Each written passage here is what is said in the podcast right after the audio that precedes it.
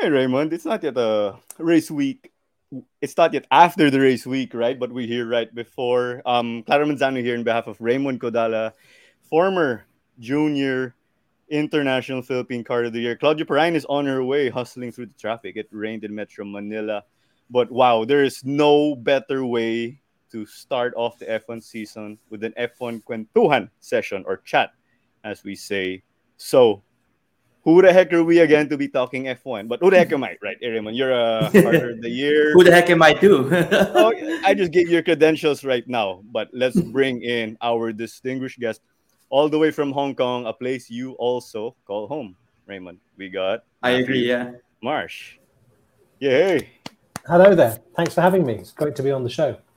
Yeah, thank you so much for your time too, Matthew. We appreciate it. You know, before we just kick off with our F one and racing chat, how's life been treating you as of late? Can't complain. The weather here is beautiful today, and I went out for a run in the hills and uh, thought about what we're going to discuss tonight. So I'm excited about that as well. Raymond, do you regret leaving Hong Kong? The weather there's great. It was crazy here. Tropical weather. Well, yeah, but last time I was there, it was really, really great in Hong Kong compared to what it is now. Okay. So anyway, Matthew, before we get started with our F one chat, you know, we want to bring this detailed analysis to the people because, as I keep telling everyone, who the heck are we to be saying it? We're just a bunch of fans. Well, I'm just a fan and a podcaster, Raymond's guy with the credentials, like you, of course. We want to get to it first and foremost. Um, could you tell us about your motorsport background? I, I can. I'm just a fan as well, and I, I, you know, I have I have news, which is that everybody who's who works in Formula One, certainly most of the people that I've had the pleasure to work with in the teams, the journalists, the drivers, they're all massive fans as well. So don't, you know, when you say, I know you're saying it tongue in cheek, who the hell are we to talk about F one? We're exactly the right people to talk about. You're exactly the right people to talk about F one. Our fans, you know, our, our, our, what our viewers, listeners are exactly the right people to have comments, because that's that's the beauty of sport. And so anyway, anyway that's the key point. I mean, I, I just as I'm going complete. I'm not even answering your question. I will have forgotten what your question is by oh, the time I get but I'll tell you an example of this, which is there's a journalist called Simon Aaron who has been writing for decades and no longer covers Formula One, and writes for Motorsport magazine, I think. And I remember standing with him at the window, looking over the grid of the Singapore Grand Prix start, probably five or six years ago, as the cars were on the grid ready to go. And he said, doesn't change, does it? The, the feeling, the, the, the tingling on the back of your neck. It doesn't matter how many Grand Prix or other forms of motorsport you go and watch. When you're watching the start, and the same for a kart race. And that's because we're all fans. So that's a good, long answer to a simple question.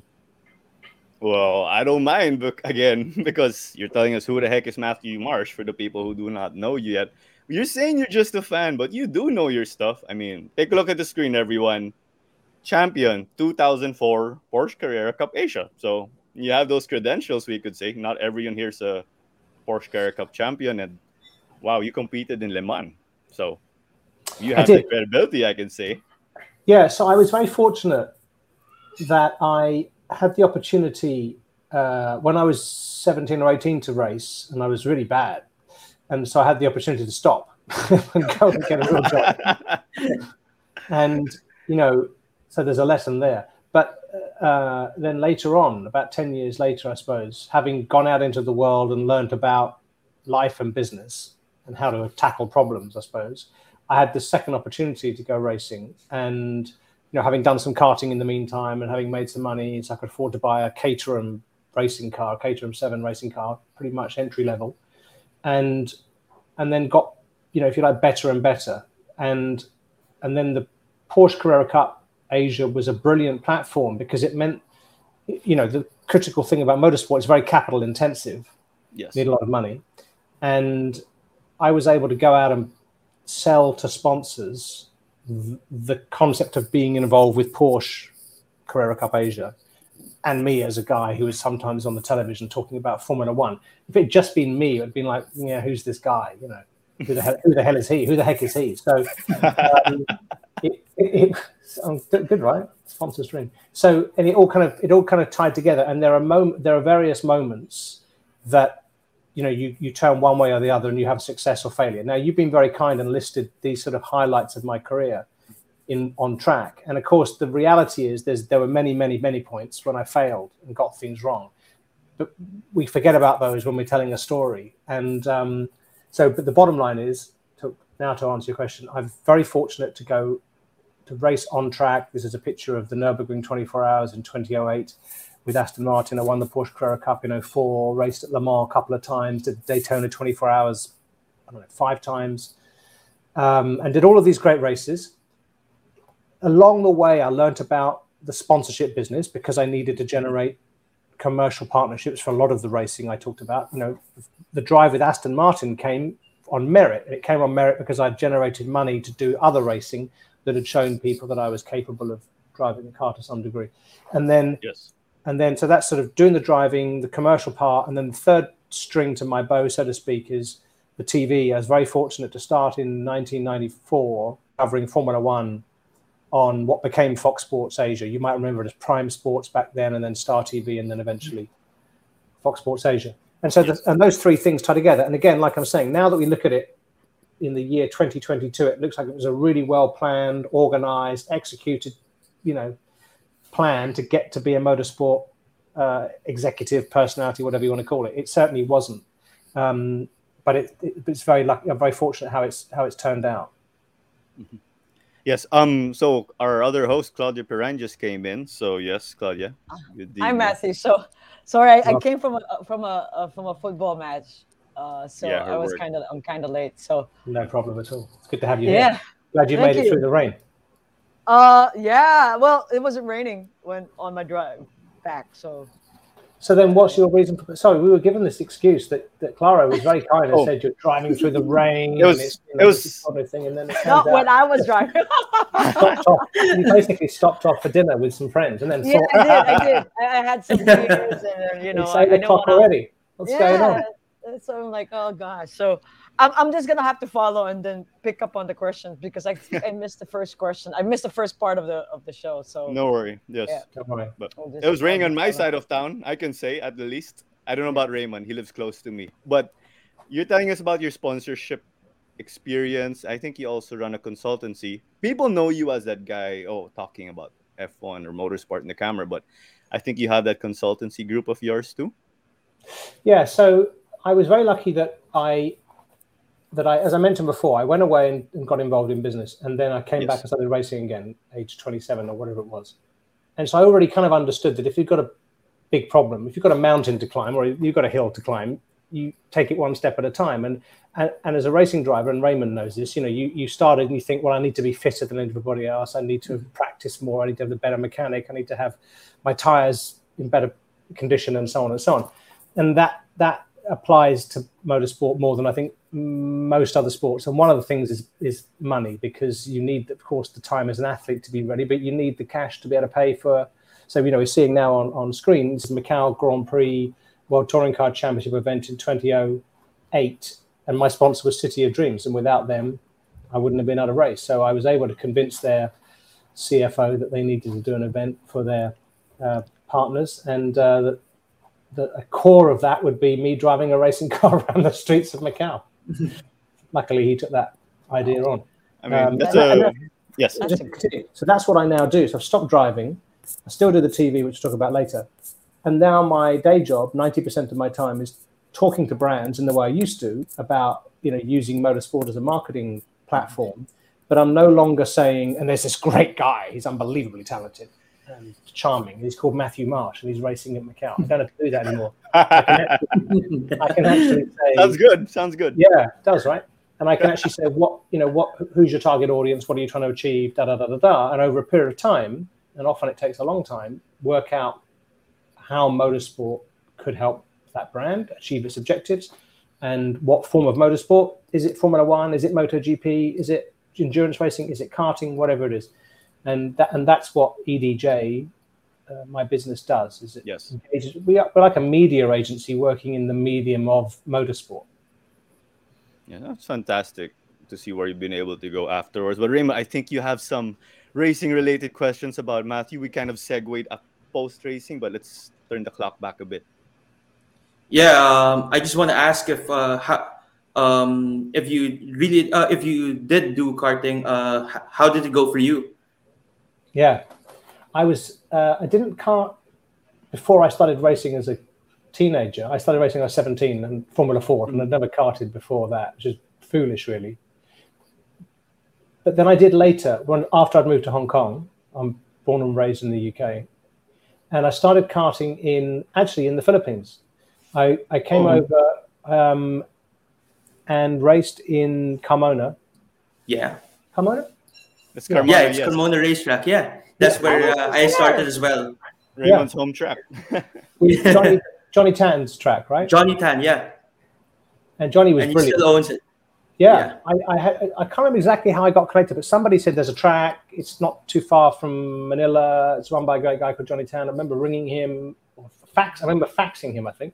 Mm-hmm. And he said, yeah, we can organize a kart, two karts. My friend Matthew Bale and I went over, and we, over a period of two or three years, we came over quite frequently and got in, you know, started to understand racing. And it started out as fun. And I do remember, I'm going to be quite slightly unfair here, but it's good fun.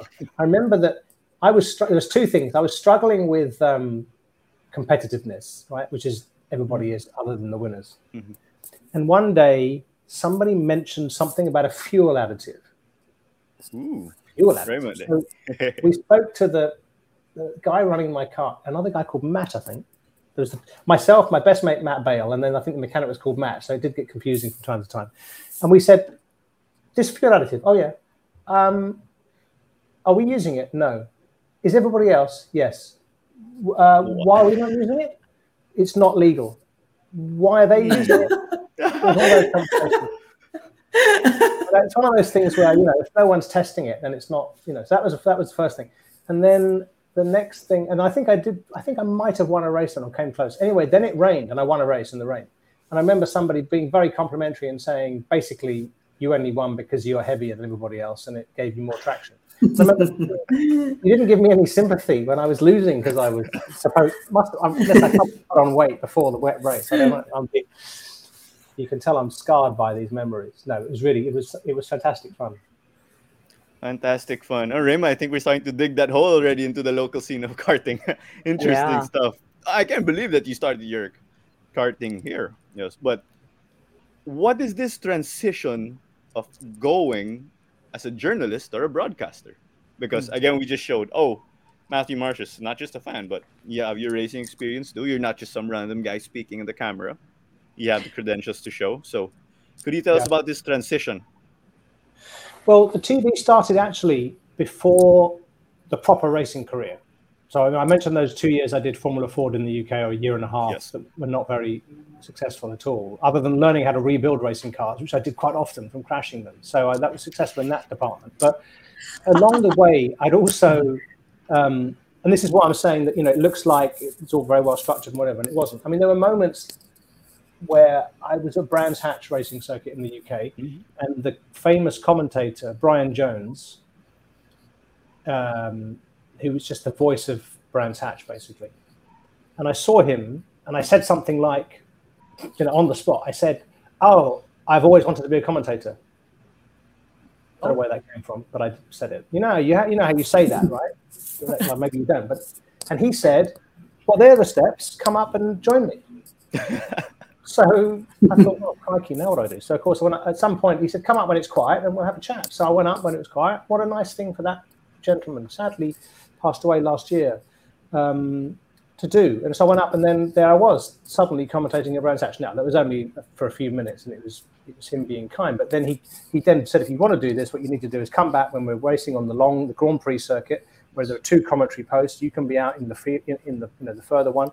You need to do your homework. You start off by doing one of the, you know, the lower races on the card. It's like anything in life. And, and in a similar way, I'd been writing, doing some writing for Motoring News mag- uh, newspaper, the racing newspaper in the U K, in the same way. Anyway, the point is that you do all these things and they're not connected together. They don't look like you're building a resume. But then I was here in Hong Kong, Star T V started. They had Formula One. They had one person in the studio, Jonathan Green, and He was on his own, so it was fine if everything went smoothly. But if there was a red flag or any form of delay, he was suddenly having to fill. And of course, they had some video packages or whatever. Anyway, whatever the reason was, I decided to call him and offer my services as a complete unknown person with no experience in television. And he correctly was quite suspicious of this and suggested we might meet for a curry first, which we did, and we got on famously. And then the Macau Grand Prix at the end of that year, nineteen ninety-three, there was a storm and the race was delayed. And they were filling. And he said, Matt, come upstairs now onto the rooftop of the Macau Grand Prix control building. And um, we talked, filled time, and it was dreadful. I was dreadful. He was fine. I was dreadful. It was, I found it, it was truly dreadful.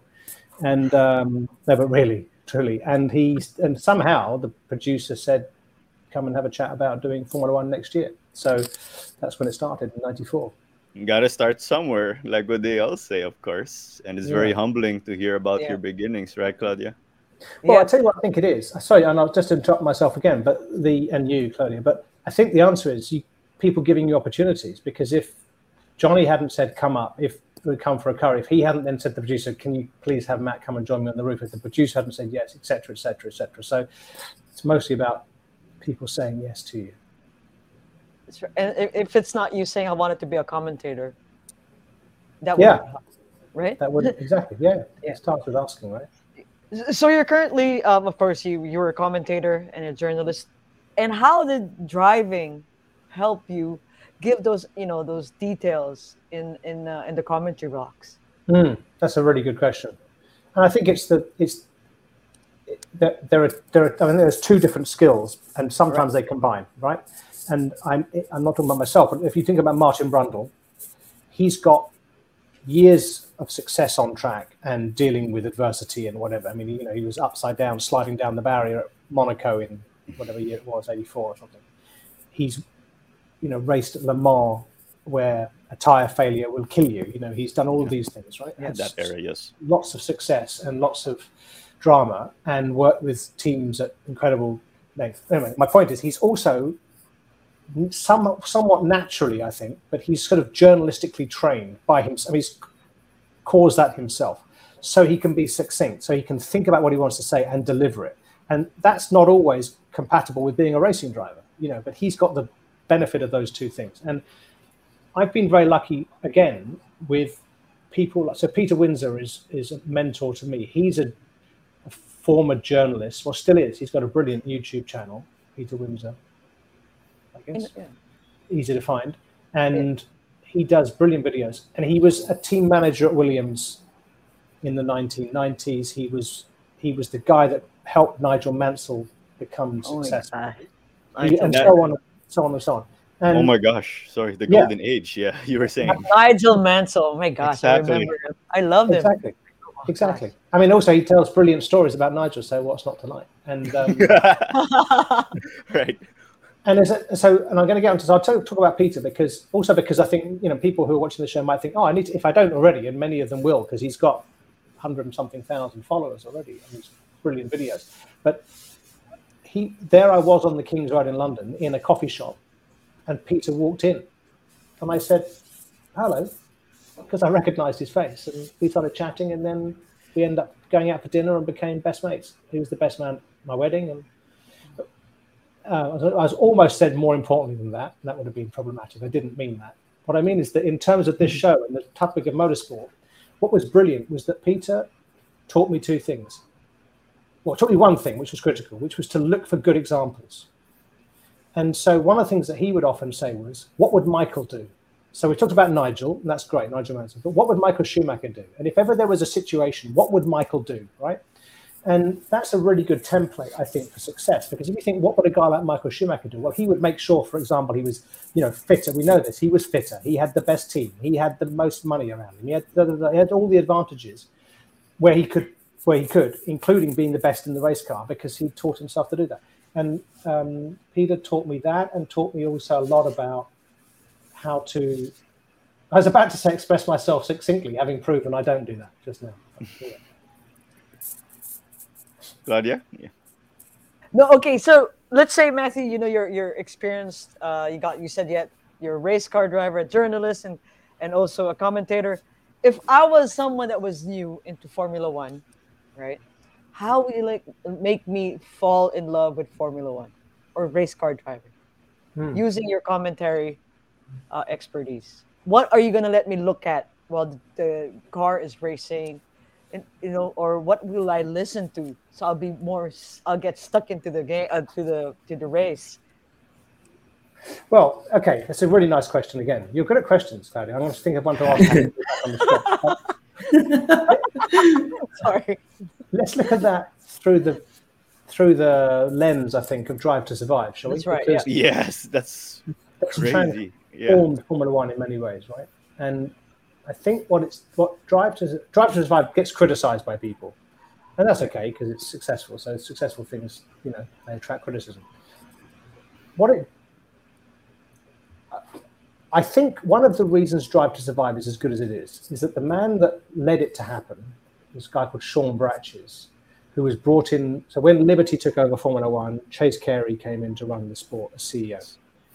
By the way, he's the most underrated person in Formula One in the last decade, in my opinion. The things he's done, no one ever talks about it because they, they're kind of in the background, but yeah. he completely restructured the sport, including commercially. Now, one of the things that he hired Sean, who who had already retired. He got Sean out of retirement. Sean was the commercial head of E S P N beforehand. So he's an entertainment person, sports T V person, knows what he's doing. He came into Formula One with really a fresh set of eyes, had no experience of Formula One at all. I think that was an advantage, because he was then struck by the things, Claudia, to your point, that were attractive about Formula One, that are attractive about Formula One. And I think he thought immediately, if I can put that in front of a general audience, I'm going to suck up a lot of those people into our sport. And that's what we've seen happen.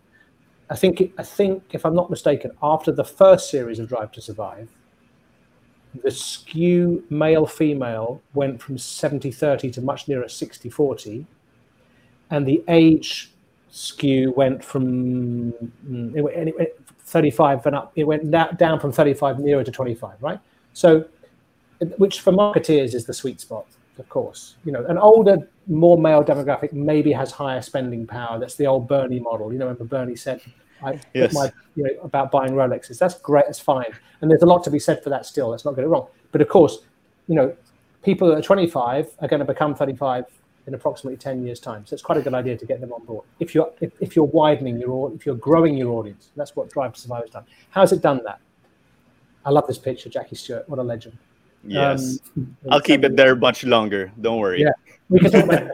I've got some good ideas about Jackie in a minute. So, um, what do they do? What do they do with Drive to Survive? Well, they, what they show is that there are twenty drivers who are all almost all very attractive, and I don't necessarily mean physically or by being handsome. Most of them are, actually, and they're physically attractive because they're fit, but they're attractive also because they're driven and focused and motivated and all those positive things.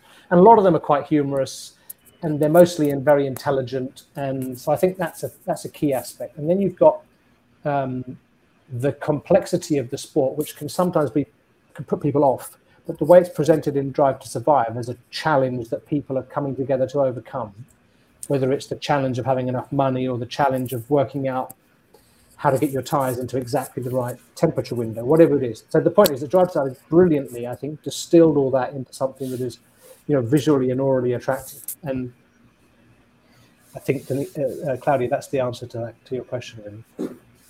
You know, when Good. Carrie... Yeah. came into F one, I was starting to see so many changes. I'm like, wow, it's so much easier for new fans to to learn, because I was watching in like the two thousands in the Schumacher era, and I just ended up studying myself. And then with all of these, it was fantastic.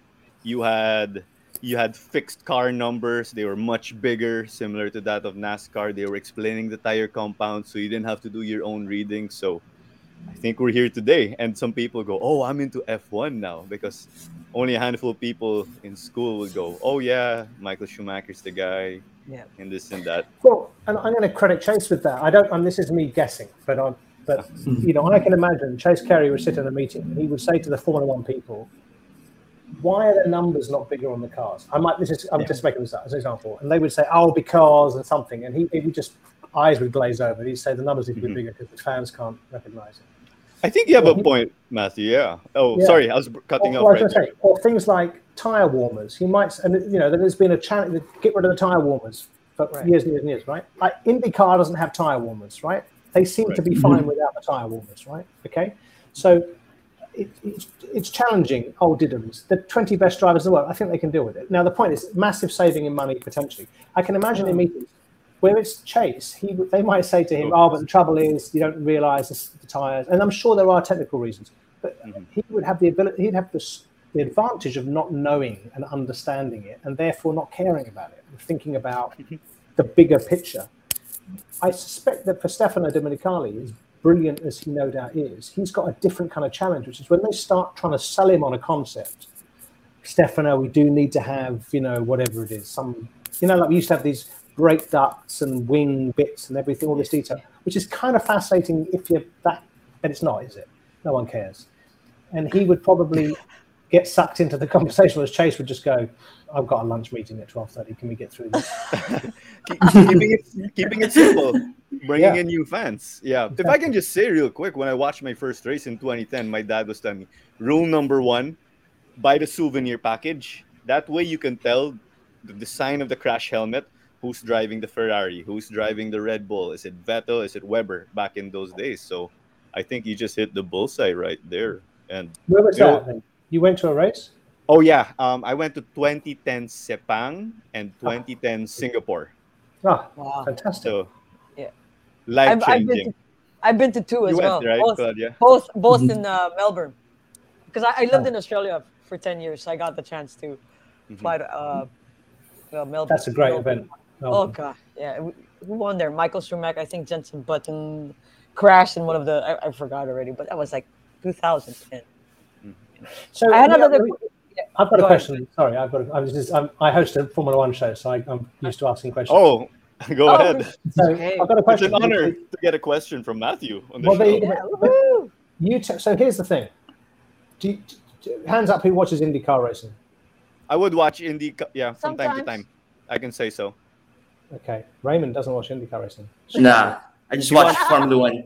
Okay, watches Formula Three. Formula Three, Macau. I would watch that. Ah, good. Formula, Formula Three, yeah. I, I've Formula seen, Three, yeah. Yeah. yeah. Okay. Uh, oh, about... Matthew, may I cut you off real quick? Yeah. We watch British F four because there's a Filipino there. Yeah. That oh, yes. season, mm-hmm. yeah. Eduardo yeah. Coseteng. He guested on our show too, so yeah. he has some interest. I can say, like we're like, oh wow, someone with a Filipino, with the Filipino flag, finally. Yeah. It's oh, sorry, good, you were saying yes. No, because what I was going to say was, if you look at Formula Three, Formula Two, IndyCar, NASCAR in particular, you don't know who's going to win the race before the start. Right. Yeah. With Formula One, it's m- much more easy to predict who's going to be on the mm-hmm. podium, at least. And yet, it's Formula One that has a billion fans, half and whatever it is, right? So the question to you is why? What is it about Formula One that means it has more fans than the other forms of racing? I think they got to show that, you know, you're racing in Monaco. It's the playground of the rich. So this is the best of the best. You have the fanciest of the fanciest. Someone, my brother popped by when he was off F one for a while. And he was like, wow, that's some nice merchandise. And I just popped up the first stuff you could see on the website of Ferrari. So straight away, I think people just see it's the cherry on top in every single aspect. And that's what drives people to it. In my opinion, yes. Yeah. That's actually a good question. Well, you know, my um, I, I I watched Nigel Mansell, so I think the marketing at that time was just focused on Formula One. So I just followed Formula One throughout that time, and then uh, I, I know that there. I think Formula Three and Four they're they're as exciting as Formula One, but I think the marketing and the the way they they they showcase Formula One is just up there. Right, the especially last year's race with uh, Max and and and uh, Lewis, there was that ending where everyone there was a controversy and all that. So after that, people started, oh my gosh, you should watch um, uh, um, Formula One now because twenty twenty-two because there might be other controversies that are going to be showing on the on the laps, right? So I think it's that they they create stories that a lot of people just want to stick to and yeah. listen and to understand what's going to happen. So I'm, I think I'm sorry, Raymond. I'm going to let, let you have a chance to yeah. it, but I'm just going to jump in there because what Claudia said, I think, is right. Is that it's show? It's it's a show, mm-hmm. and mm-hmm. you know, on our uh, Go F one show last year, uh, my guest uh, Alex Yoong, you know, former F one driver, made a great comment, yes. which was, "Drive to Survive becomes dynasty," which was talking mm-hmm. about the hoop. You know, it was the team principals arguing on the radio and all the pointing fingers, which is part of, to your point, Claudia, is, is the show. And that's great. And that's what's made Formula One attractive.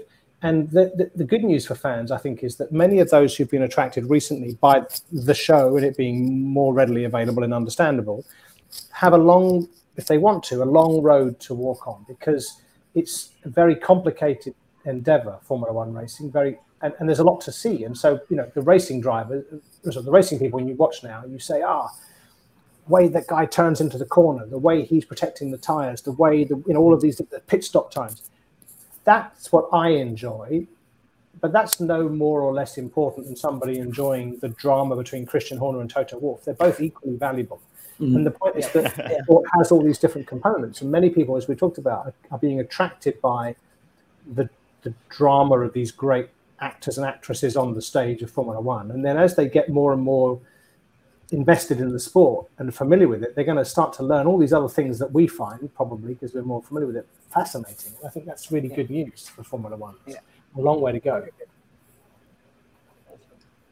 Raymond, I think you wanted the question, or you can answer your answer first. Yeah, uh, yeah. Uh, I was going to say I was going to agree with Matthew. At uh, Formula One, at the end of the day, is purely entertainment for us Formula One fans, and uh, yeah, I think not all people know that. Uh, Racing is highly dramatic, and uh, especially what like what happened last season, I think it really gives a whole story about what Formula One is. Yeah, it's great. I think it's also, I think I keep coming back to this point about it being very attractive. I think this, it's just, I think it's visually, I'll come at it from a different angle. When I, I went to Le Mans in nineteen eighty-seven as a spectator, and stood in the grandstand and watched the cars go by as the sun set and glowing brake discs and flames coming out of the turbochargers. And I was listening to Dire Straits. And it was just, I can see it now. And it puts, you know, the hairs in the back of my neck, coming, like, you know, whatever it is, forty years on. Because it's, like I said, visually just really attractive. And it, motorsport goes really well to music. I mean, sport goes well to music. I think motorsport, particularly racing cars, decelerating, accelerating, flames. I think there's so much about it that's attractive. And that's before we even talk about Carlos Sainz, which is a topic for another day. Smooth operator, eh? Yes. Well, okay. I said to well, Carlos anyway, once, yes. I said, I said to him, um, I said to him before an interview, I said, oh, somebody was saying to me, God, Carlos Sainz, wow, looks so good in red. And he said, who was that? And I said, oh, I said, it's a friend. He said, you're going to tell me who it was? And I said, no, no. It's quite news. I thought, you must get compliments like that every day, but he still pretended it was new and fresh. So we have some photos here with the different personalities. Unfortunately, wow. no photo with Sainz, but you know, what's it like being in the midst of the hustle and the bustle of an F one weekend? Not everyone gets to say they're literally in the paddock interviewing these personalities, you can say, or the athletes or managers, whatever you want to call them. It's uh, fantastic. And it's um, it's something, um, yeah, I, I, I suppose I, I, again, I had the advantage of having been around the sport for quite a long time as a competitor, and then, you know, being at Grand Prix in the support races or being a journalist. Before I started to do what you're seeing here, you know, interviewing people on the grid and in the post-race, uh, what do they call it, the media scrum, or the, you know, the media the pen. pen yes. Yeah. So scrum is not the official word, but it's much better. much, well, much better we can talk about rugby. But it's a much better description because it is yeah. very, it is tight. And well, that's actually kind of the point, really. So when I, I had never wanted to do that because I wanted oh. to be, I, I didn't want to be doing the thing of asking the same question to the drivers again and right. again. You know, that's the thing that I didn't want to be doing. And I much preferred to be the pundit on the show, mm-hmm. going around and talking to people in the know and watching things and observing, and then trying to distill that into a sort of smart ass comment right at the end of the race, or when I was being asked by you know Paula, you got here, here's Paula obviously, and, and oh yes, um, Jasmine and, and, and Alex yeah. there, and yeah, that was kind of the bit, the role I thought I I liked this, where get lots of information, think it through. Again, going back to you know what would Michael do?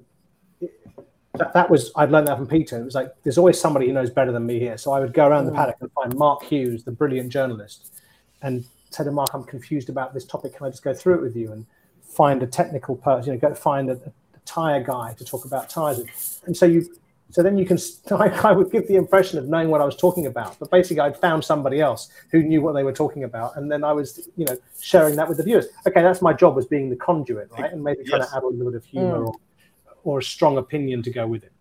But then, and I know this is not the question you asked, but you're sparking some interesting thoughts in my mind. So if you'll let me ramble a little bit, I'll try and be amusing. But then when in twenty eighteen, Fox said, do you want to go on the road and do basically all the races bar a few and be and do the do the do the punditry and do be the presenter from the racetrack? And it means going and doing all of those interviews in the media pen in the scrum. I thought about it. I thought, oh, yeah, I do, of course I will. I, yes, but this. So how do I how do I manage this? And again, I rang a few people. Steve Dawson, who was one of the presenters at Fox, I rang him. Oh yes, watched him. Yeah, he was great, and he was like, just remember every day that you have to justify that you're there. He doesn't mean justify to your employers, but when you're speaking to the audience, give some benefit from the fact you're there. You know, you hold up something and talk about.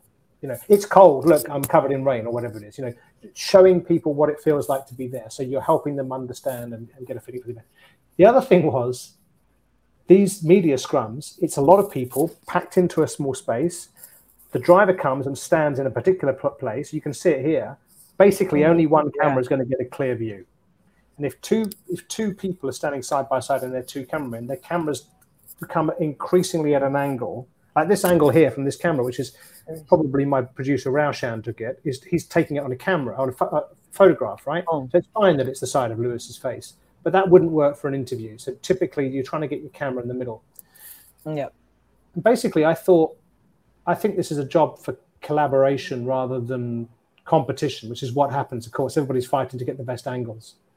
So I went to Will Buxton, who we all know now, super famous. At the time, he was yes. less famous. And I said, Will, I've got an idea, which is, can I stand next to you? So you've got the main shot. You're doing it for Formula One. We'll get our cameraman as close to your camera as possible. I don't need, we don't have an ego. I don't have an ego. Fox doesn't have an ego. We don't need to have my name, voice, anything. Happy to take your questions. And I'll just let you ask questions and I'll put my microphone next to yours. And the driver only has to answer once. So it's happy days, everybody.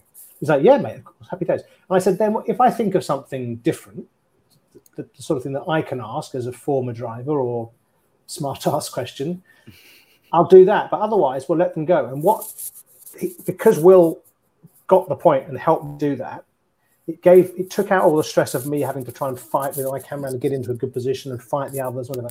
I had a you know buddy, and I was next to him. The drivers worked out fairly quickly I wasn't going to be asking questions unless necessary. So we were making their lives easier.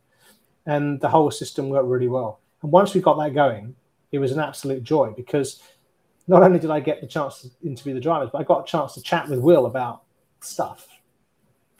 And he's really fascinating. I mean, he's a massive Beatles fan, right? For example. And he, I mean, like a proper Beatles fan. He's a proper music fan.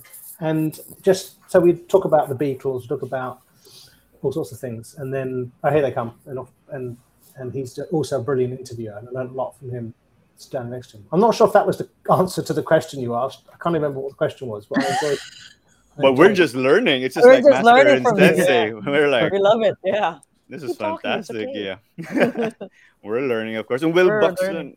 As we know, is a fantastic presenter. He does the post race shows also, like you.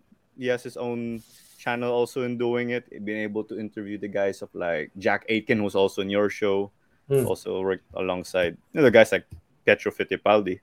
But first and foremost, Matt, I hope you don't mind if we just take a quick pit stop as we have some messages from our partner. So we want to remind you, remember the Globally Ballin Network. So again, do head to globally ballin dot com for your original content, and do give them a follow on social media. If you're on Spotify, thanks for tuning in. Just make sure to click the link for more information. Follow us on social media, our page itself at W T H A W Podcast. If it has to do with sports, we cover it on Facebook, Instagram, and TikTok. Subscribe on YouTube. That's where you can catch our episodes outside of Facebook, along with our sister shows. And again, sister shows too are available on Spotify. Listen anytime, anywhere.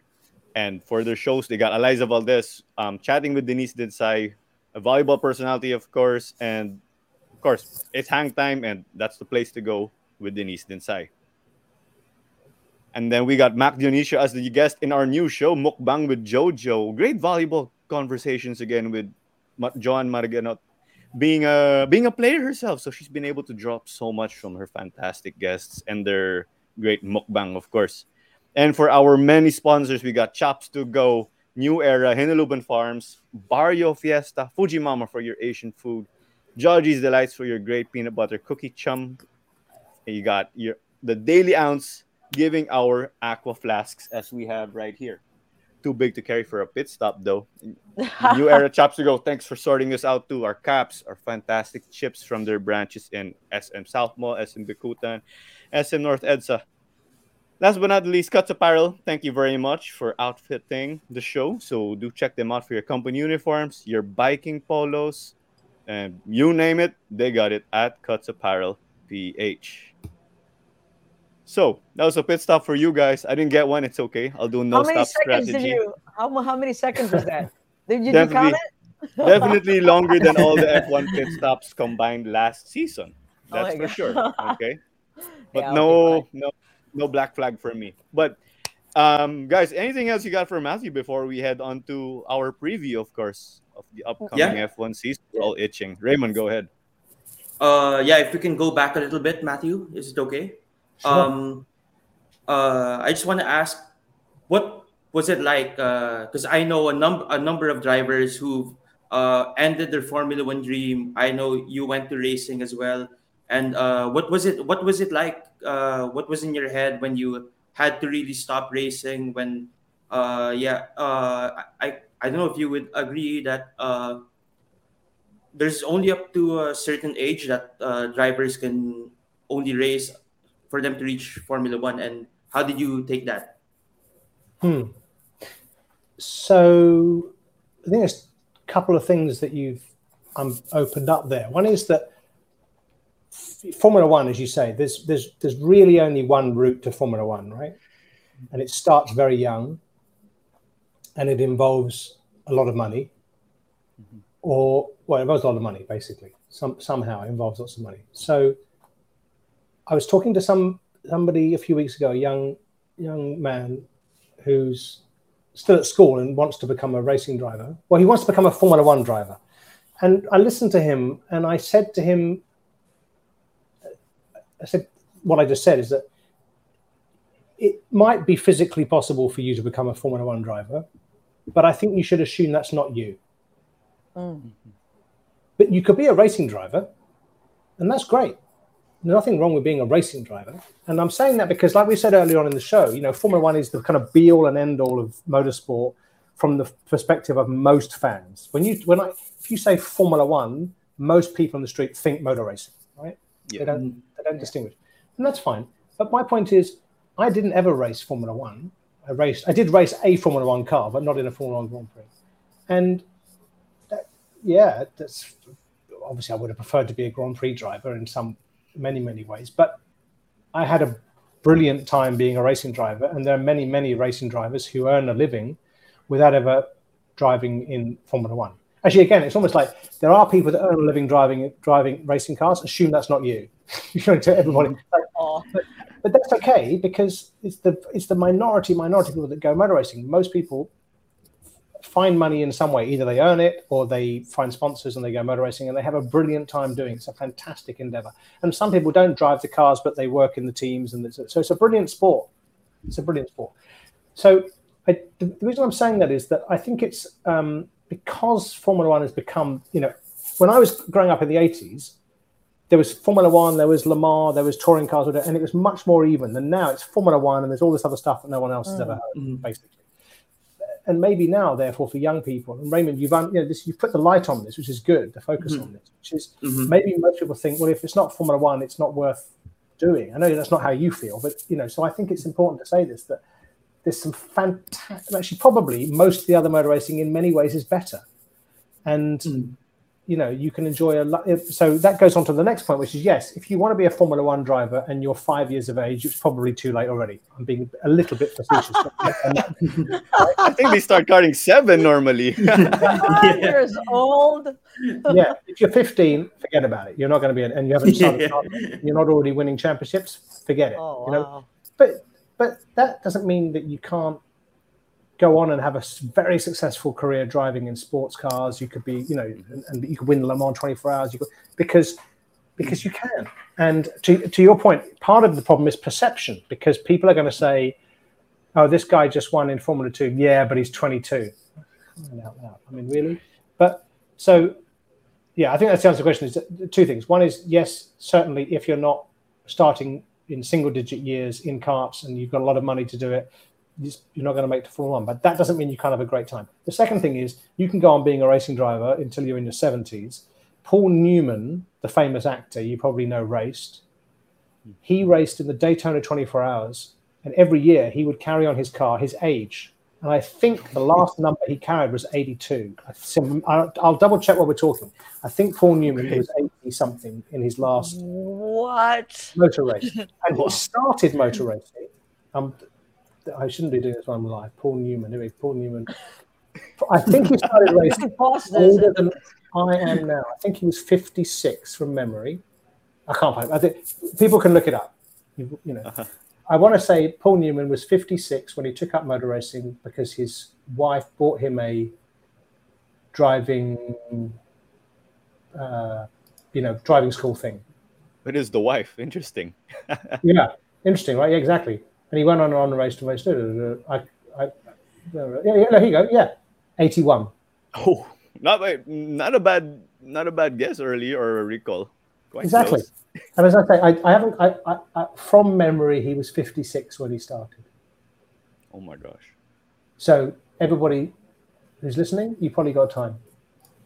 Yeah, definitely. Yes, you're eighty-one. In which case, your career's probably. Got you, Raymond? Anything else? I got something. We carry on with this yeah, thing. Go ahead. It's never too late to race, right? I think there's this thing on Netflix, even before Drive to Survive, called Gentleman Driver, I think. So they would be racing an endurance race, and they just take turns, and they were businessmen. So the, when they weren't in the car, they were making all their calls. So it wasn't exactly all Formula One, but like you said, they were getting into the different series. Mm. Yes.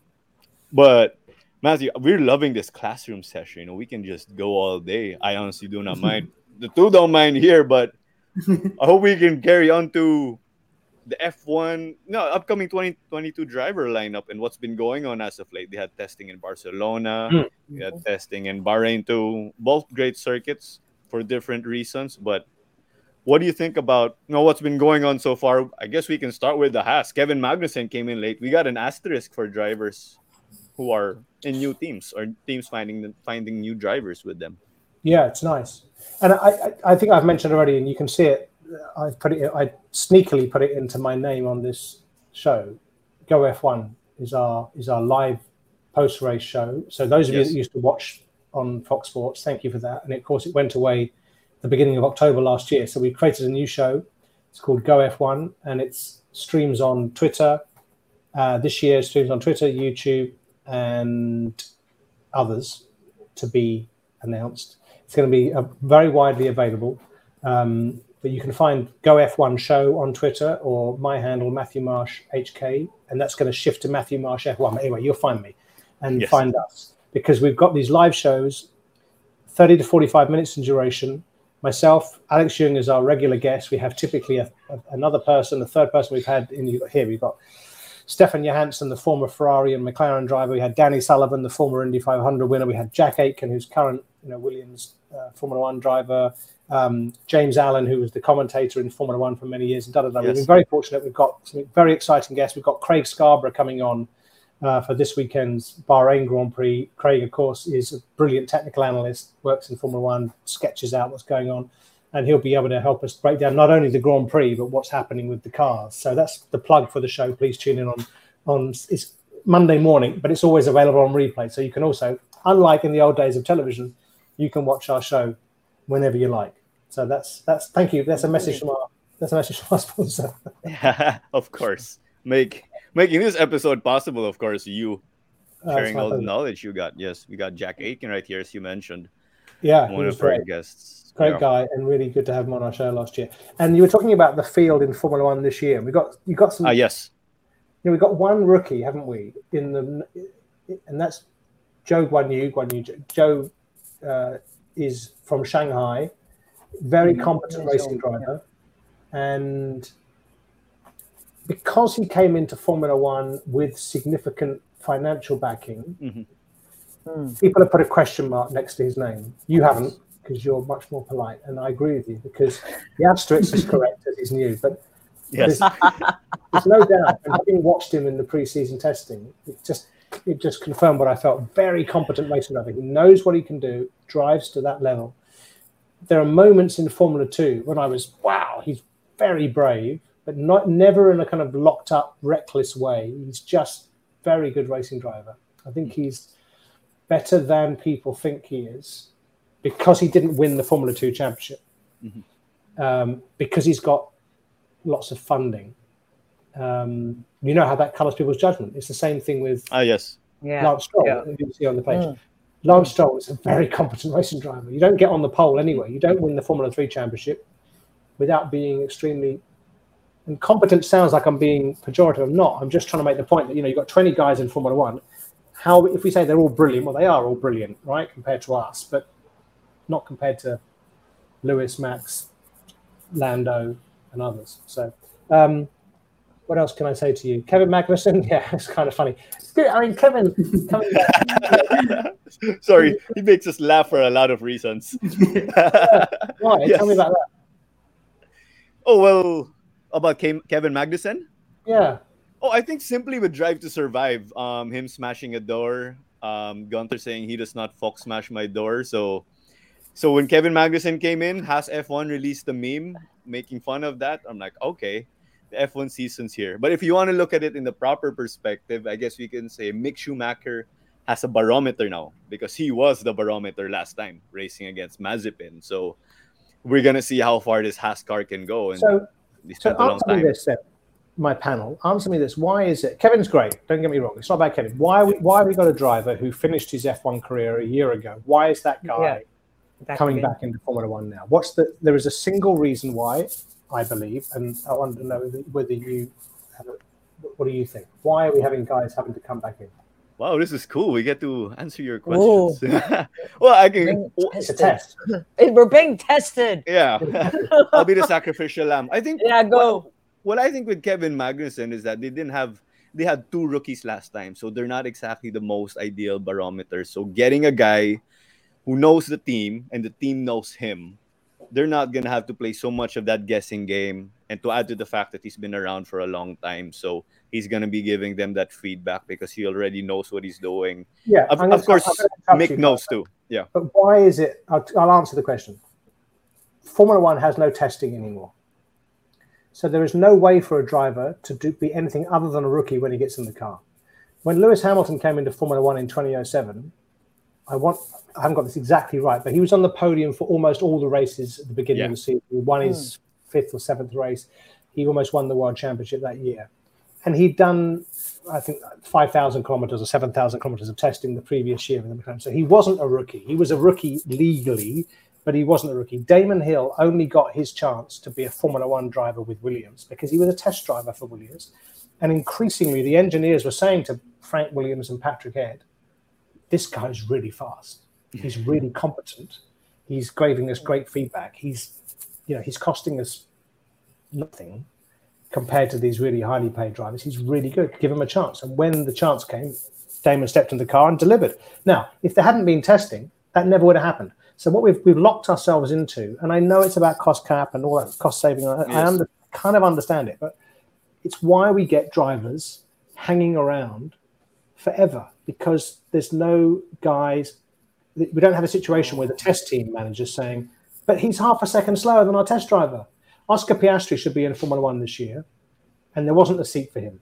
But if he'd been doing a year, if he'd been doing three months of testing over the winter, when Mazepin got fired by Haas, they would have said, we've got to have Piastri because he's been setting times quarter of a second faster than everybody else or something, or ten, you know, he's been consistently fast. But there's no barometer. There's no there's no reference point. Everybody, like you said, if they took Piastri into Haas, he's got to learn everything about Formula One. And they don't well, they want to do that. Whereas, anyway, thank you. Well, thank you for allowing us to get that chance. Yeah. yeah. I don't know if you want to test Raymond or Claudia on any of the drivers on the screen before we get nah. to the nah. other half of the field. Okay, prediction on Alex Albon. How good is he going to be? How good do we think Alex Albon is going to be? Oh, Raymond, you're yeah. up. Yeah, Raymond, you're up. Yeah, your turn. Yeah. I can blabber through um, that. I want to give you... Go ahead, man. Yeah, I think Alex Albon has a good experience through Red Bull, and he's done good progress throughout his career. Uh, I think he'll be batting good in the midfield. I think he'll over-deliver. Yeah. So we've got a reference point in Nicholas Latifi, haven't we? So we have we know that Nicholas yes. was whatever it was. I don't have it in front of me, but you know, a couple of tenths slower than George. Got pretty close towards mm-hmm. the end of the time. Wasn't mm-hmm. embarrassing in any anyway. Again, very competent, very good racing driver. So it'll be interesting to see how well Alex does. I think Alex is really good, and his trajectory was very badly managed by Red Bull. No mm-hmm. surprise there, really. Tough so program. I'm hoping that yeah, yeah I'm hoping just. Silly, wasn't it? So I'm hoping that he's got a chance to reset now, and um, and he, I think he'll deliver really strongly. I'm hoping. Mm-hmm. I'm confident. So I guess we have Aston Martin left on this chopping board before we reach the midfield or the upper half. Yeah, it'd be interesting to think? Yeah. I think we know that Seb is is um, can have days when he's not there, and other days, if you know what I mean, where it's like. Mm, Yes, it doesn't really come together, um, but I think he's also shows every now and again he's still got serious pace, and I think it depends on the car really. I think if the car gives him confidence and he's enjoying it and he feels it's worthwhile, and that he's happy within the team environment, which is quite a lot of ifs there. But if those ifs are good, I think I'll come at it from a different angle. To me, the big question mark is what's Aston Martin. Cognizant, Aramco, Formula One team, da, da, da, da, whatever the name is, you can't fit it on a screen. What, Long name. what's that going to look like in? What's that going to look like in the post Otmar, post Otmar Zafnauer era? Because he's been the head of that team for a long time. He's a very seriously intelligent man, and you know, operator, optimizer, and. His movement out of the team has got to have significant effect. Now, they've got a really good person replacing him. It's a very well-funded team. I'm just interested to see how it is without without Otmar there. Mm-hmm. If I could chime in, Matthew, or you, and you can correct me, of course, if I'm wrong. Um, they were saying that Seb loved the car with understeer. That's why he was so successful with Red Bull in his championship days. So if they can find a way to give him that kind of car, in this current regulations, I think he can be much more competitive, we could say. Yeah. You know, I'm not saying you're wrong, but there's this, this it's a bit like a kind of people get these, like, ah, Lewis likes this and Seb likes that and whatever. I think Raymond would agree, basically, on track, is that no one wants understeer. And what it basically means probably is that he'd prefer a car that's that and it's not about prefer, it's about comparison, comparing to different drivers. Like we can probably say by observing it that Max Verstappen is more comfortable, relatively speaking, with a car that's that is I won't say less stable, that's going to rotate more more quickly into mm-hmm. a corner, right? But it's tiny, tiny amounts, and it's so, and then it's a bit. You know, somebody will say it, and it, well, yeah, sounds good. And then everybody says it, and it becomes like the fact. And then I'm, I'm sure Seb would think, understeer, give me a break. Understeer is the worst thing for a racing driver because it means you're waiting. No, I don't want to. Ooh, I love how it is debunked too, and now we know more. Yeah. Sorry about that. Well, we're learning, of course, because who the heck are we, right? This is why, thank you again. But we have the rest of the field here, pretty much the upper half. We got the World Championship contenders, uh, AlphaTauri continuing to make progress. What do you think about Pierre? He's sometimes we read about him saying that he thinks he should go to Red Bull and this and that. When Yuki had a tough year last season. Hmm. So we had on on Go F one last year. We had um, one of our radio shows. We had Trevor Carlin, who runs, of course, the Formula Two, Formula Three, Formula Four, sort of the mega team of the feeder series, um, and he knows Yuki well because Yuki drove with him in Formula Two. And he said, when asked about Pierre, he said, I don't know Pierre. I've never had Pierre drive one of my cars, but I think he has to be mega because I know how good Yuki is. And Pierre's kicking Yuki's butt. Yeah. So that was really quite a nice, it was a kind of backhanded compliment really, wasn't it? It's like Yuki's mega, so Pierre must be mega, mega. I think Yuki suffered from being, it's two-edged sword. He's in the Red Bull system, so he gets into Formula One. He gets into Formula One a year too early, or you know, whatever it is, right? Super pressure. It's very hard work, and um, and we've gone. The other problem I was moaning about lack of testing. So lack of testing is problem number one. And problem number two is the feeder series are running on Grand Prix weekends with pretty limited running. They don't get much testing either. So you've got drivers coming into Formula One, I think, with less track time than ever in the history of motorsport. And that doesn't seem right to me. So I'm not sure what the question was, but I think Pierre's going to be good. The AlphaTauri, I thought, looked good. I didn't watch the first test, really. I watched the second test a bit. I watched the last day, all of it. Bahrain. I thought I'd let everybody get organised before I sit down and watch it. That's the kind of guy I am. Um, I thought the car looked really good. Looks visually looks really good. It went round and round and round and round. It looked pretty reliable. I thought it was good, actually, but then the kind of listening to the commentators, they didn't seem to be as impressed by it as I was. Um, but I think we'll we'll wait and see on AlphaTauri. I think it's a, sort of an unknown, really. At the end, you know, what matters is what happens after the lights lights go exactly. out. Exactly, how they operate in the race environment. Exactly. Mm-hmm. Well, how about Alpine? You know, they look like they look like the, the Force India Racing Point. You name it now with the new pink livery, mm. B W T. What do you think about this Alonso Ocon pairing? Normally, Alonso's well, Alonso clearly established himself as the alpha, like he always does. But Ocon seems to be nice. buying into things. I guess there's that men- mentorship or that bromance, we can say. Yeah. So there's a couple of things here, right? The first one is that the advantage of being a manufacturer, Renault, yes, and I the guess. disadvantage of being a manufacturer, Ooh. by which I mean, you know that. It's always been somewhat political, the Renault environment. There's been moments when it hasn't been, as in when when Fernando was there in oh five and oh six, when they had uh, Briatore running it, it was, there was felt like there was more gap between the race team and the corporation. Alpine is a very important pillar of the Renault group's automotive activities. The Formula One is a very important part of that. So it's you know it's very much embedded in the in the road car company, which has its advantages, and but it, I think it also means the question mark to me again, and that's why you know I'm looking beyond the drivers in a way I was with yes. Aston Martin and Otmar. I think there's some question marks over the new structure. We saw Alain Prost getting moved aside. Yeah, it, it, the proof will be in the pudding how it cooks this year. They had a, they had a, it didn't look particularly effective. The Bahrain, I, I feel like they're a day or two behind where they want to be. Um, car looks nice. great, great I'm, I'm in there, great drivers. Um, they've got a problem, which is they're the only team running that engine, of course. No customers, I think.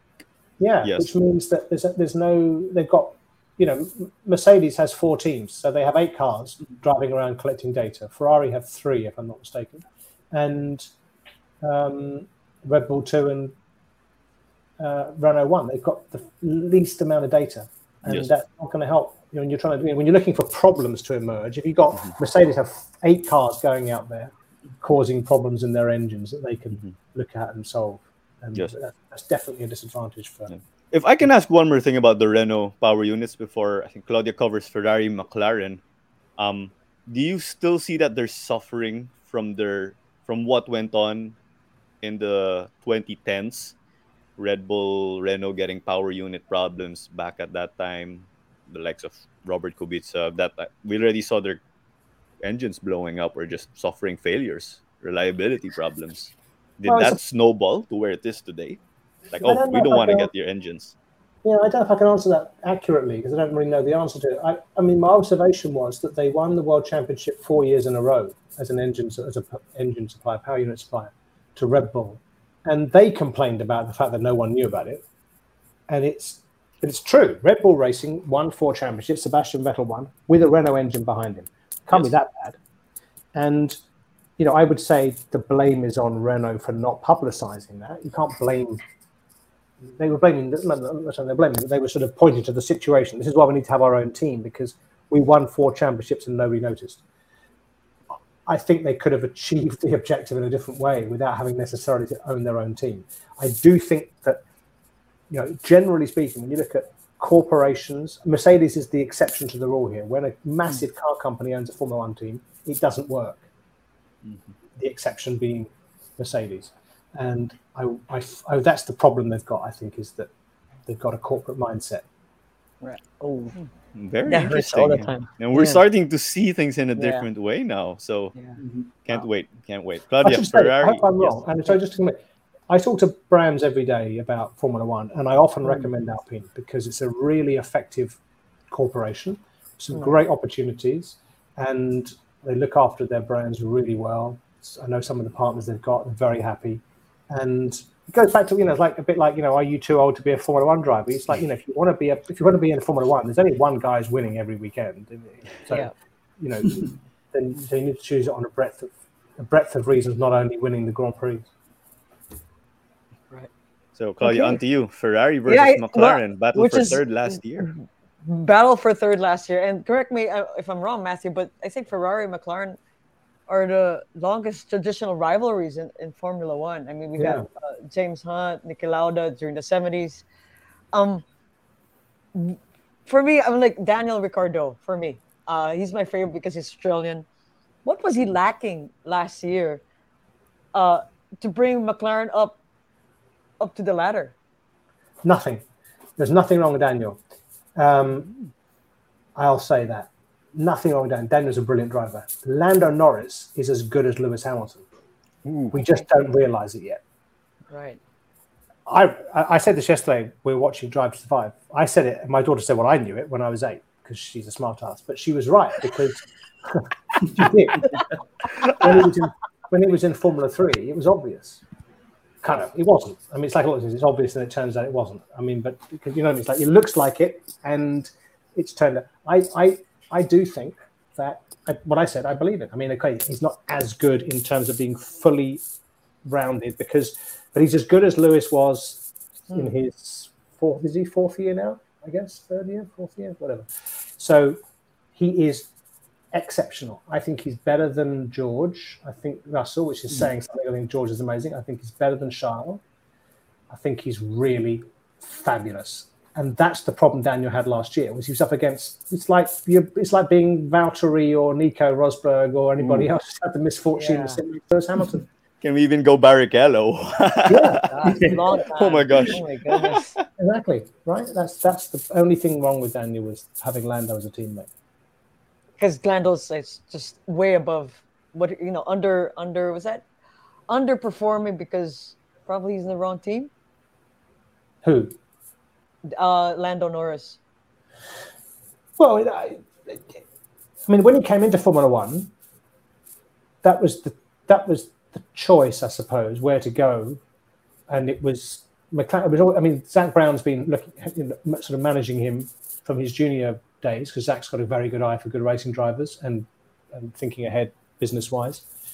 Um, some people were surprised that Lando signed a long term contract with McLaren. I think he took yeah. the view. We're going into a new era, and that he probably looked at the overall picture and thought, Mercedes, mm, George has got that now, and you know, am I even going to get in there? How long is Lewis going to stay there for? It could be another two years. Who knows?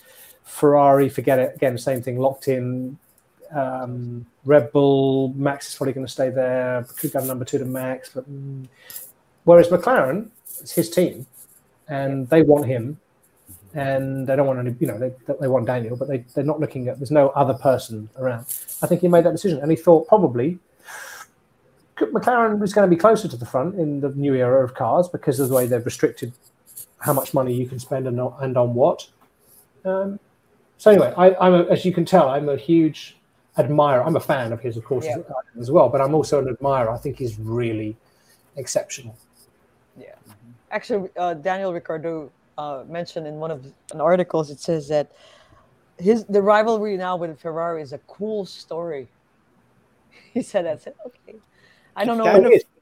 And it's, it's going to like be great. two thousand eight Yeah, it's a cool yeah. story. It is a cool story. So let's just go back a little bit. So I think the McLaren looked great, didn't it, in Barcelona the first three days? It looked less good in Bahrain. They had the problem with the brakes, which seems to be a combination of factors. And the car was going faster than, you know, the cars are going faster than I think the teams kind of might have predicted they were by a little bit. They're always on the edge in terms of performance. So McLaren didn't look great in Bahrain, but I think they'll, they'll come back pretty fast. Ferrari looked really strong. Yep. And the car also looks fantastic. They've done a great job. Ferrari's a team that's been coming back, yeah. right? And they just continue. Yeah, they're coming back. They've kept the same same old story, you know, about the, the you know, Mattia Bonotto, very calm, seems to have been given the confidence to just take time, not take your time, but take the time necessary to rebuild the team. Um, you hear people talk about Um, the, the culture there now, you know, people are less fearful of losing their jobs over bad performance in the moment, and it's much more yeah. about just keep doing things the right way. Mm-hmm. So I think Ferrari so probably go. number three this year. Yeah. So does that? So that's the battle of that's third. It, I guess. Yes, yeah. the battle of third. Yeah. So let's get on to the grand finale, yeah. Raymond. The top two teams. The story. Yeah, here we go about Mercedes. Uh, do you think Mercedes has something cooking for uh, next week's race? Um, yes, probably. You know, you can't, you can never discount them, can you? Yeah. It didn't, it didn't look like they were sandbagging, by which I mean, you know, the car didn't look, it's hard to say. Like I said, I thought the AlphaTauri looked good and then it wasn't that fast. But so I'll answer your question and I'll add a comment. So the answer to your question is, as you know, right, we get to the racetrack on Friday, whatever, Saturday, free practice three, we start to get an idea, qualifying, you know, that's when you really learn, right? Mm-hmm. I would be surprised if, I'd be surprised if there isn't a Mercedes on the front row, but it doesn't look like it's as good as the Red Bull, and the Ferrari looks mm. strong. That's great news for us as fans, is there's six cars looking strong. You know, Ferrari could eat, yeah. could eat, you know, Ferrari suddenly on the pole in Bahrain and be like, okay, yeah, it's not a total surprise, right? Yeah. So that's that's great news for us as fans. Yeah. Yeah. Um, I'll just add one more thing, and I think I've probably been talking for long enough, but the one more no thing. No worries. No worries. The one thing I'm slightly uncomfortable with at the moment is that the cars are very light on the front, if you know what I mean. They've got the The, the way the aerodynamics work is you notice in testing, if they lock up the front axle, it's very difficult to get it unlocked again. And so there's a good and a bad about that. And the, it's a little bit like sometimes racing in the rain. You know, you see a guy lock up and he can't get it unlocked and he loses two seconds. So the good news maybe is it's going to punish mistakes. And that I, I've always liked H-pattern gearboxes because people are more likely to make a mistake under braking, and therefore you can put someone under pressure and they make a mistake and you overtake them. There's a bit of that. It just looks it looks a little bit cumbersome. And I think that at Bahrain, you know, a little bit of lock up and you run wide and go over the curb and you're onto the dust and that's fine. Another circuit's going to be from run wide is running into the wall. So I think some races it's like Saudi uh, with the barrier so close, Azerbaijan, mm. Monaco. This is relevant to me because with the Go F one show, we, we have to choose a time to go live, and I'm always thinking, oh God, what time is the race going to finish? And for those cars might be smashing themselves up against the wall. It's going to become more complicated. I think the cars are more difficult to drive than last year. I think there's complaints about the weight and this and that. They wanted to raise yeah. the minimum, if I'm not mistaken. Claudia? Yeah. Okay, I'm going to go off topic from, from the, this driver's lineup, Matthew, if I may. You know, I, I was driving, going to Carmona. Of course, I think you, I know that you know Carmona. And I Uh, he did. Yeah. yeah. Matthew I, learned I karting cart- there. Yeah. Matthew yeah. learned how to kart there.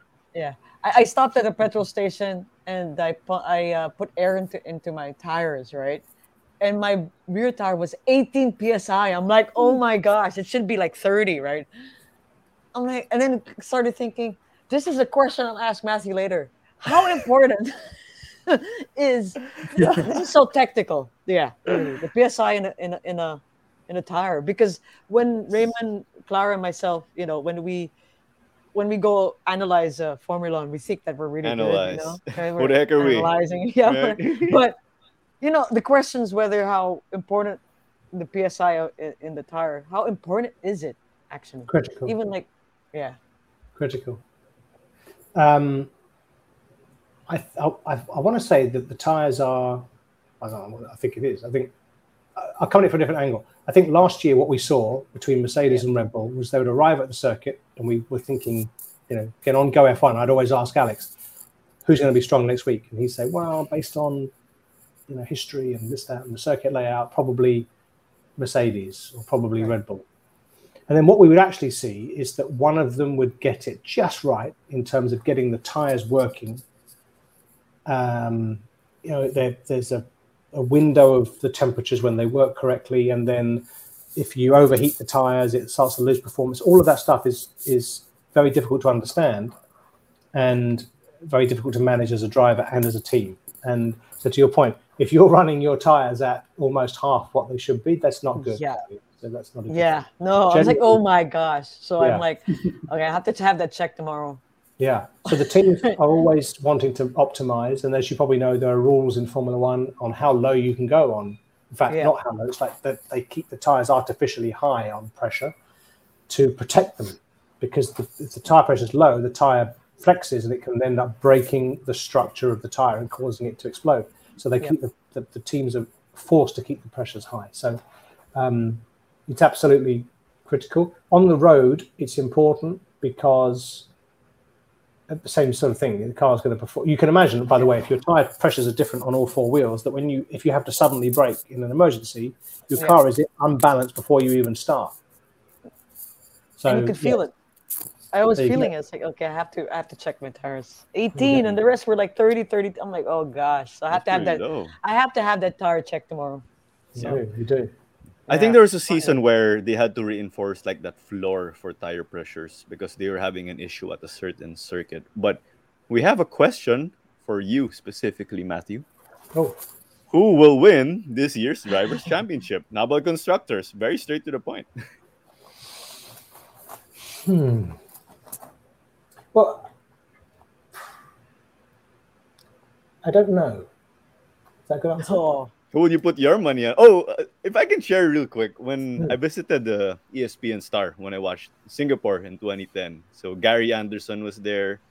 Steve Slater was sick, and I asked him, who do you think is going to win the race tomorrow? And he just said, I'm putting my money on Alonso. And he did, and Alonso won. So maybe who would you put your money on if you had right. that chance?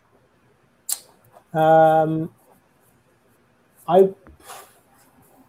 I don't actually have any idea, which I like, because you know, you know in previous seasons you said, well, it should be Lewis, should be based on what we know, right? But mm-hmm. based on what we've seen so far, I really don't know. I really, wow. I yeah, pick one of Lewis, Max. Lewis or Max, really, right? Maybe a Ferrari driver. But I'd go with would... Sainz. yeah. That's just me, though, being with Ferrari. Yeah. And I would say constructors, I would say Mercedes.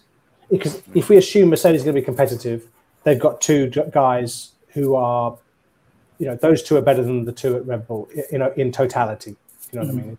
And especially in terms of point scoring, I think. So that's slightly unfair. No, it's not unfair. It's, anyway. Slightly unkind. yes. John Marfal went straight and just gave his opinion. I think he's siding with Renault or Alpine for winning constructors. So he must be riding with them and Alonso. Yes. Oh, he must but be given... Oh, yeah, sorry. You were saying. Something. Anyway, anyway, it's nice. Yes. Um, nice. We had a crazy shakeup of regulations. two thousand nine, um, the or- pecking order was really changed up. twenty fourteen, they shook it up I think not as crazy as two thousand nine, and we're having another set of rule changes. So do you think things will be as crazy as how it was back then? Like, oh no, this team wasn't so good last year, and here they are now taking advantage. Do you see that happening this year? No, not really. I think um, I think we've already seen in the testing um, that the established order remains kind of the same. And I think it'll take a little bit of time, but at some point, the, the, hopefully the field closes up. What I think all we actually want to have happen is that if the top team, if a top team has a bad day, then a, a, a third place team, a Mercedes or a Ferrari, can more easily win a race. That's what you really want to see, is that if Mercedes drop the ball on strategy, or Red Bull and Mercedes, it's not impossible for another team to win a race. That's what you really want to see. Right? That's not, and I think we had an we had a number of that stuff last season. That was great. Like, Esteban won that race. We all wanted to see it. Yeah, Ocon, that was quite know. a significant dropping of the ball. I mean, it just if, if, yeah. they, if they that's when they kick the ball completely off the pitch. But if it was, um, you know, where they just get the strategy a bit wrong, that's where oh, the Mercedes and McLaren get the strategy right, then they're in in for a chance to win more regularly. I think is what we'd like to see as a minimum. Yeah. We like seeing those other guys win and just take advantage of those opportunities. I think it's great for the sport. Well, we love it as fans. It's so unpredictable. Yes. But, wow, I think that wraps up our F one preview, Matthew. But we want to give you the floor again, I guess, to invite people to watch your show. Say hello to you, your fan club, if you have one, your family and friends. We can give you the floor again. Well, and- I just, I mean, yeah, thank you. I've, I've had, it's been great to chat with you. I really appreciate it. And and your enthusiasm for the sport is is really infectious. And as I said at the beginning, there's no there are no people more important to the sport than fans. So who the hell are you? Or who? Sorry, who the, who the heck are you? You're the people that count. Oh my I, God. I, I would encourage you to tune in to Go F one, and uh, and we also take questions on on Twitter and other platforms later this year as we roll out some new features. We really want to interact with the fans and our viewers, and that's we've got some exciting ideas coming up later on. But in the meantime, you can definitely uh, send us questions on Twitter and, and enjoy. Alex is always good, good value. And uh, as I mentioned, we've got Craig Scarborough on for the Bahrain Grand Prix on Sunday night, so it should be should be a great show. I'll make sure to tune in, and we just want definitely. to say, Matthew, yeah, thank you so much for joining us. We love this chat. We're heading into a new F one season, and we're just thinking in a different way as fans thanks to you. We just want to say thank you so much for your time, and you know thank all you. the best. Yes, my pleasure. Thank you. Yes, thank right. you. I hope you don't mind if we can just put you backstage and then we'll just close the show. Yeah, all right. I don't know what to say, but I wish we could time jump to Saturday qualifying. You know, heck, even Friday, even Friday practice. I watch Friday practice. If some people don't, so please don't judge me, but that's what I do. So, guys, what do you think? F one Kwentuhan, F one chat. I'm well, ready. Well, I'm, I'm learning. I'm learning I'm more. Ready. Yeah, I'm ready. I want to I wanna listen to uh, this show so I could, after every race, I'll be able to give more analysis when we have mm-hmm. the show. Yeah. And I like I like his tire answer, you know. Mm-hmm. Uh, so, which means I'm really, really uh, keen on putting more uh, air on my tires and fixing that. It was eighteen. Imagine that. I got scared. It's pretty low, eh? Yeah, yeah, exactly. Slow. And I felt yeah. it. I felt it. I felt it in, in mm-hmm. my car. So, but I, I like, I like it. I, I was more of a, uh, a student now than, than, than you know, than the host, which is good. Mm-hmm. And that's rem- let's not forget, of course, we have Raymond to Carter of the Year. I go to Raymond for like, oh no, I think there's something wrong with my car. I go to Raymond. I go to my dad. Hi, Tito Bong. Thanks for watching. Yes. Raymond, great episode, right? We got to yeah. change up the way you think. And you're an experienced guy already, but Matthew just brought so much to the table. Yeah, there's so much I've learned, especially the in- inside of F one. Mm. So many things, so many yeah. things. Are you going to change the way you drive now next time you hit the racetrack? I don't know. Question, lang, question, of course. Yes. I, I do want to say to Matty, when he's here in the Philippines, I, I think you could hear us now, Matthew. Let's go go-karting, and I, I'll, I'll just watch. I'll, I'll watch you and Raymond.